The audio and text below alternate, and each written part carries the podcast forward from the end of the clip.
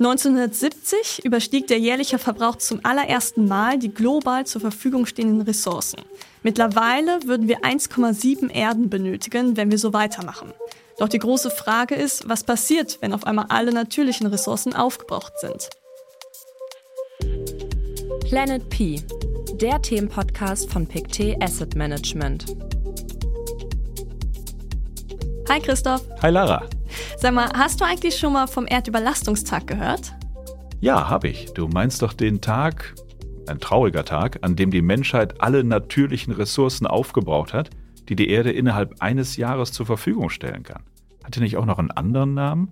Genau, der ist eigentlich noch besser bekannt als der Earth Overshoot Day und der wird einmal im Jahr berechnet von der NGO-Forschungsgruppe Global Footprint Network und äh, zeigt den Tag an, ab dem wir eigentlich den Rest des Jahres auf Pump leben sozusagen. Mhm. Das heißt, wir verbrauchen mehr, als die Erde auf natürliche Weise in einem Jahr wiederherstellen kann und wir zapfen auch die Vorräte an, die eigentlich zukünftigen Generationen zur Verfügung stellen sollten. 1970 überstieg der jährliche Verbrauch zum allerersten Mal die global zur Verfügung stehenden Ressourcen. Mittlerweile würden wir 1,7 Erden benötigen, wenn wir so weitermachen. Doch die große Frage ist, was passiert, wenn auf einmal alle natürlichen Ressourcen aufgebraucht sind? Dieses Jahr war der Erdüberlastungstag Anfang August und wenn man sich die Statistiken anschaut der letzten Jahre, dann sieht man ganz klar, dass dieser Erdüberlastungstag jedes Jahr ein bisschen früher äh, war. Mhm. Interessanterweise nicht im Jahr 2020, also während des Covid-Lockdowns, denn dort gelang es, den Überlastungstag um einige Wochen nach hinten zu verschieben. Äh, denn gut, der Lockdown, der hat natürlich die wirtschaftliche Aktivität gebremst und äh, damit auch den ökologischen Fußabdruck der Menschheit drastisch verringert. Jetzt muss man natürlich auch dazu sagen, dass dieser zeitweilige Stillstand äh, natürlich wirtschaftlich gesehen nicht erstrebenswert war, aber ökologisch gesehen einen Rieseneffekt hatte. Aber wie du vorhin schon gesagt hast, ein trauriger Tag, der uns jedes Jahr daran erinnert, dass wir mit unserem Konsum an die planetaren Grenzen stoßen. Und darüber möchten wir heute sprechen. Unser Thema heute ist planetare Grenzen. Herzlich willkommen, liebe Zuhörerinnen und Zuhörer. Wir hatten ja in der letzten Folge den Themenblock Technologie abgeschlossen und wenden uns jetzt dem Bereich Umwelt zu. Als erste Folge im neuen Themenblock starten wir direkt mit einem sehr wichtigen Thema, denn alles, worüber wir in den nächsten Wochen sprechen werden, wird damit in irgendeiner Weise zu tun haben, nämlich mit den Belastungsgrenzen unserer Erde. Lara, lass uns bitte erst einmal klären, wie ist dieses Konzept der planetaren Grenzen eigentlich entstanden? Das Konzept der planetaren Grenzen wurde 2009 vom Stockholm Resilience Center und einer Gruppe international anerkannter Wissenschaftler entwickelt. Dabei haben sie neun quantitative Grenzen identifiziert, innerhalb derer sich die Menschheit ohne langfristige Umweltprobleme zu verursachen weiterentwickeln kann. Die Überschreitung dieser Grenzen erhöht die Risiken signifikanter abrupter und irreversibler Umweltveränderungen, die die Resilienz des Erdsystems gefährden. Die planetaren Belastungsgrenzen an sich stellen einen sicheren Handlungsspielraum oder einen sicheren Aktivitätenbereich für die Menschheit dar. Wir haben hier beide im Studio die Grafik dazu vor uns liegen. Das ist eine, eine sehr umfangreiche Grafik der planetaren Belastungsgrenzen. Das Schema können wir natürlich nicht perfekt erörtern, aber lass uns noch ein bisschen mehr in die Tiefe gehen. Was gehört alles dazu? Also da gehört ganz viel dazu, wenn wir mit dem anfangen, wo die Grenzen bereits überschritten sind, denn das ist leider die Mehrheit, haben wir zum Beispiel den Landsystemwandel. Da geht es eigentlich ähm, eher um die Nutzung beziehungsweise die Umwandlung der ursprünglichen Landfläche. Dazu gehört dann zum Beispiel die Abholzung oder die Rodung im Amazonasgebiet, also dem Regenwald. Und warum das wichtig ist, Weniger Wälder bedeutet weniger CO2-Speicherung oder auch weniger CO2-Verarbeitung. Dadurch bleiben dann größere Mengen in der Atmosphäre hängen. Dadurch haben wir höhere Temperaturen und damit sind wir schon beim Klimawandel. Genau. Klimawandel ist einer der nächsten wichtigen Punkte in dem Schema. Ganz genau. Der Klimawandel beschreibt ja äh, die globale Erderwärmung. Und während früher dieses Phänomen noch sehr weit weg erschien, also man hörte da mal ein bisschen was über Asien und vielleicht Nordamerika, finden wir den Klimawandel heute immer häufiger auch in Europa. Also da sprechen wir von Hitzewellen, Überflutungen, aber auch Dürren. Das kennen wir ja alle fast aus unserem Alltag. Und diese Gefahr für die Umwelt betrifft mittlerweile auch ganz deutlich uns Menschen. Lass uns mal auf jeden Fall noch einen der Punkte rausgreifen, wo die Grenzen auch ganz deutlich überschritten sind. Der hat den merkwürdigen Begriff neuartige Gebilde. Was heißt das? Ja, neuartige Gebilde sind neue Stoffe in der Umwelt, die von uns Menschen gebracht werden. Darunter zählt dann zum Beispiel Plastik, Farbstoffe, Schutzmittel. Und diese Chemikalien, die in die Atmosphäre gelangen, können nicht zwangsläufig abgebaut werden. Und äh, durch Regenwasser fallen sie immer wieder auf die Erde zurück. Das sehen wir auch so ein bisschen bei den biochemischen Strömen. Das ist eine weitere planetare Grenze. Und zwar beschreibt das Phosphor und den Stickstoffkreislauf. Und diese zwei Sachen sind überlebensnotwendig, äh, auch wichtige Grundbausteine für unseren Körper. Das heißt, sie sind erstmal gut, aber natürlich dürfen sie nicht zu viel an einem Ort sein oder aus dem Gleichgewicht geraten. Und das passiert immer häufiger, dieses Ungleichgewicht, einfach weil es zu oft verwendet wird, äh, beispielsweise in der Landwirtschaft als Dünger, aber auch in Industrieprozessen für Verbrennermotoren. Ein weiterer Punkt ist die Biosphärenintegrität. Das beschreibt die biologische Vielfalt, die nämlich ein Intaktbleiben der Welt gewährleistet und damit unser gesamtes Erdsystem stabilisiert. Das menschliche Eingreifen ist somit ein Störfaktor und kann zu Artensterben führen oder auch zur Wandlung des gesamten Ökosystems. Besonders wichtig fürs Ökosystem ist natürlich Wasser. Wenn ich mir dieses Feld anschaue, sehe ich da ein gemischtes Bild. Bei einem haben wir die Grenzen überschritten, bei anderem nicht. Was hat das zu bedeuten? Ganz genau. Bei Frischwasser unterscheidet man zwischen grünem Wasser und blauem Wasser. Das grüne Wasser ist Süßwasser, was sich im Boden, im Regen und Pflanzen befindet und das ist tatsächlich überschritten, denn durch den Klimawandel haben wir natürlich immer höhere Temperaturen. Dadurch verdunstet das Wasser durch diese Hitze. Das heißt, die Bodenfeuchte ist rückläufig oder das andere Extrem zu feucht. Das ist natürlich auch nicht gut. Im sicheren Aktivitätenbereich befinden wir uns allerdings mit dem blauen Wasser. Das blaue Wasser beschreibt eigentlich das Wasser, wie wir es kennen, also aus Flüssen, Seen, das Grundwasser und, und auch Gletscher. Und das ist natürlich überlebenswichtig. Ein, ein, weiterer Punkt, der mit Wasser zu tun hat, ist das Thema Ozeane. Versauerung der Ozeane heißt der Punkt. Was steckt dahinter? Genau, wenn ein Ozean sauer oder saurer wird, dann sinkt der pH-Wert. Und das passiert, weil immer mehr CO2 in der Atmosphäre ist, das vom Wasser aufgenommen wird. Und das führt zu einem Problem, weil marine Lebewesen dadurch weniger Nährstoffe finden. Und gerade kalkbildende Lebewesen, die haben ein ganz großes Problem, denn die können sich sogar auflösen im schlimmsten Fall. Mhm. Und ein letztes Thema, das allerdings interessanterweise auch im sicheren Aktivitätsbereich verordnet ist, ist der stratosphärische Ozonabbau. Da erinnere ich mich nur an den alten Spruch vom Ozonloch, das uns seit Jahrzehnten schon begleitet. Genau, das Loch an sich ist das Problem, aber die Ozonschicht, also die Schicht an sich, die ist gut, denn sie schützt alle Lebewesen vor der gefährlichen ultravioletten Strahlung, besser bekannt auch als UV-Strahlung. Diese UV-Strahlung, die kann Zellschäden auslösen. Äh, das führt zum Beispiel bei Menschen zu Hautkrebs. Deswegen ist es so mhm. wichtig, sich, äh, wenn man draußen ist, äh, immer schön mit Sonnencreme einzucremen. Aber natürlich schadet es nicht nur dem Menschen, sondern auch dem Ökosystem im Meer und an Land.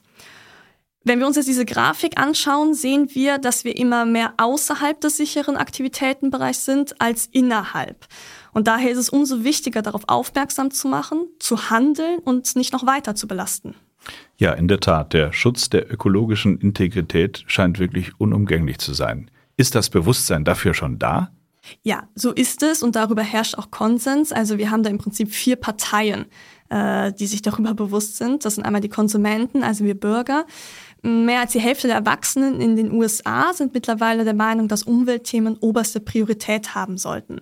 Und das merken wir natürlich auch hier. Also durch diese tagtägliche Konfrontation steigen natürlich das Verständnis und auch das Bewusstsein. Aber auch auf der Seite der Regulatoren äh, sehen wir mehr und mehr nachhaltige Finanzrichtlinien weltweit. Das fängt an mit Ausschlüssen von nicht grünen Unternehmen bis hin zu aktiven Prämien für grüne Förderungen. Wir haben weltweite Nachhaltigkeitskonferenzen, wo Länder Ziele vereinbaren, ja, und das funktioniert dann so, sie analysieren sozusagen das Umweltproblem, bewerten es, formulieren ein Ziel und dann geht es natürlich darum, diese Zielformulierung auch zu überwachen, dass das auch eingehalten wird. Und diese Ziele sollen idealerweise auch weltweit gelten und nicht nur in einem Land, wenn es geht, natürlich. Im besten Fall natürlich ja. Welche Rolle spielen die Unternehmen? Wir sehen, dass die Anzahl der Unternehmen, die sich zu wissenschaftsbasierten Zielvorgaben verpflichten, in den letzten Jahren extrem gestiegen ist. Die Unternehmen merken, dass ein Wandel notwendig ist, auch um attraktiver zu bleiben. Das ist die eine Seite, aber natürlich auch um Kosten zu senken. Denn durch weniger Energieverbrauch äh, oder eine ressourcenschonendere Produktion habe ich als Unternehmen natürlich auch Vorteile. Mhm. Und da sehen wir natürlich dann auch den letzten Punkt, der damit eigentlich Hand in Hand geht, nämlich die Investoren. Die Investoren, die legen Wert darauf und wir als Menschen und als Investoren sind natürlich direkt von den Umweltauswirkungen betroffen. Wenn du die Investoren ansprichst, dann sind wir schon mitten im zweiten Teil des Podcasts, nämlich was bedeutet das ganze Thema konkret für die Wirtschaft? Und vielleicht fangen wir an, was für ein Markt entsteht denn aus eurer Sicht daraus? Herausforderungen bringen Lösungen. Und Lösungen benötigen Geld. Und daraus entsteht dann eigentlich ein Markt. Und in diesem Fall ist das ein 2,5 Billionen US-Dollar Markt mit einer sehr breiten Wirkung auf die Wirtschaft. Und dieser Markt wächst fast doppelt so schnell wie die gesamte Marktwirtschaft. Und dadurch sehen wir da natürlich viel Potenzial. Viel Potenzial äh, beim Thema planetare Grenzen. Aber planetare Grenzen sind ja an sich kein investierbarer Markt, sondern wonach schaut ihr? Genau. Also es geht darum, Unternehmen zu finden, die innovative Lösungen voranbringen, damit wir die planetaren Grenzen eben nicht überschreiten. Vielleicht ein Beispiel aus dem Alltag, um das etwas verständlicher zu machen, wären nachhaltige Verpackungen. Wenn wir sehen, dass 40 Prozent der produzierten Kunststoffe für Verpackungen verwendet werden, wovon allerdings nur 14 Prozent recycelt werden. Und das zeigt natürlich, dass recyceltes Material auf Holzfaserbasis eine nachhaltige Alternative sein kann.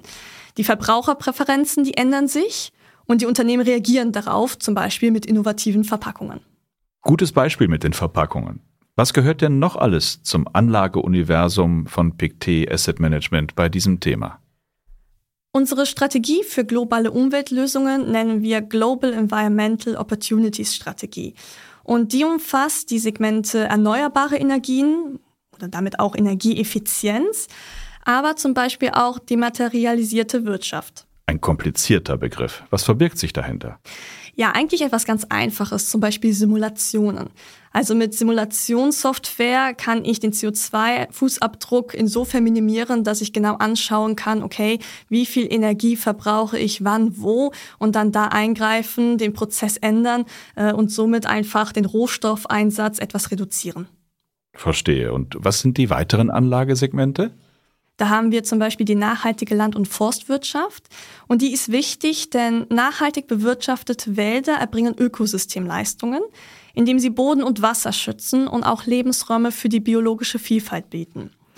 Ein weiterer Aspekt ist natürlich die Wasserversorgung. Also wir brauchen sauberes Wasser, aber auch die Abwasseraufbereitung, denn die spielt da auch eine Rolle. Und dabei helfen ganz viel Wassertechnologien und Wassertechnologielösungen.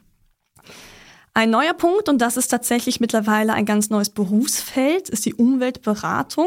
Die spielt auch eine große Rolle und äh, da spielen mit rein Ingenieure, Planungsdienste und natürlich auch Experten. Das Thema planetare Grenzen bietet ja wirklich ein, ein extrem breites Anlageuniversum.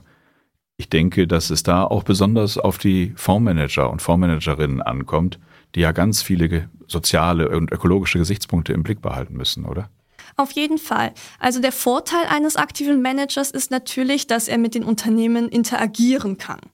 Ja, also man kann Nachhaltigkeitsziele vereinbaren, Initiativen ins Leben rufen, mit den Unternehmen sprechen, das ist ganz wichtig, auf Verbesserungsmöglichkeiten hinsichtlich ESG und Nachhaltigkeit hinweisen. Und in dem Zusammenhang hört man oftmals auch von dem verantwortungsbewussten Investieren. Lara, wenn du bei diesem komplexen Thema bitte noch einmal für unsere Zuhörerinnen und Zuhörer die Grundprinzipien bei dieser Anlagestrategie zusammenfassen würdest. Ja, sehr gerne. Wir glauben, dass Unternehmen, die Umweltlösungen anbieten, langfristig nachhaltig höhere Renditen erzielen werden. Wir investieren nur in Unternehmen, die sich innerhalb des sicheren operativen Umfelds oder innerhalb dieses sicheren Aktivitätenbereichs der planetaren Grenzen befinden. Und das kann man somit herausfinden mit einer sogenannten Lebenszyklusanalyse, also sozusagen das Konzept der planetaren Grenzen auf Unternehmensbasis angewendet. Das heißt, es geht um die Messung der Aktivitäten während der Produktion eines Gutes oder auch einer Dienstleistung, von der Rohstoffgewinnung bis hin zur Entsorgung. Das klingt sehr ausgeklügelt und ich denke, wie immer, habt ihr auf eurer Website noch weitere Informationen zu dem Thema und vielleicht auch wieder einen Artikel, den du unseren Zuhörern Zuhörern empfehlen möchtest. Auf jeden Fall. Also alles, was äh, wir gesagt haben, das findet man auch nochmal auf unserer Webseite am.pict. Dort findet man auch diese Grafik der neuen planetaren Grenzen. Die kann man sich dann etwas genauer angucken und schauen, ähm, welche Grenzen wie weit überschritten sind. Und äh, dort gibt es natürlich auch nochmal Informationen zu der Global Environmental Opportunities Strategie, die es seit 2014 gibt. Und für alle, die sich dann noch mehr äh, informieren wollen, die können sich gerne den Artikel anschauen. Und zwar von fossilen Energieträgern bis hin zu erneuerbarer Energie. Wie große Unternehmen auf saubere Energie umstellen. Da geht es sozusagen darum nochmal, wie kann man das denn jetzt wirklich auf Unternehmensbasis anwenden. Sehr spannend. Das Thema vertiefen wir auf jeden Fall noch etwas weiter in den nächsten Folgen unseres Umweltblogs. Die weiteren Folgen hängen ja alle direkt mit dem Thema planetare Grenzen zusammen. Denn wir sprechen über Holz und, und Regeneration und gleich in der nächsten Folge. Ja, gleich in der nächsten Folge wird es nass, also Funktionskleidung rausholen. Wir sprechen über Wasser. Das war die vierte Folge des Podcasts Planet P, der Themenpodcast von Pictet Asset Management mit Lara Lorenz. Diesmal zum Thema planetare Grenzen. Mehr Informationen zum Thema erhaltet ihr wie immer auf der Website am.pictet. Schaut einfach mal rein. Verpasst keine Folge von Planet P. Also jetzt am besten gleich abonnieren. Überall, wo ihr gerne Podcasts hört. Planet P. Die Zukunft beginnt hier. Dieser Podcast wird von Pictet Asset Management herausgegeben. Die im vorliegenden Podcast enthaltenen Informationen und Daten stellen in keinem Fall ein Kauf- oder Verkaufsangebot oder eine Aufforderung zur Zeichnung von Wertpapieren oder Finanzinstrumenten dar.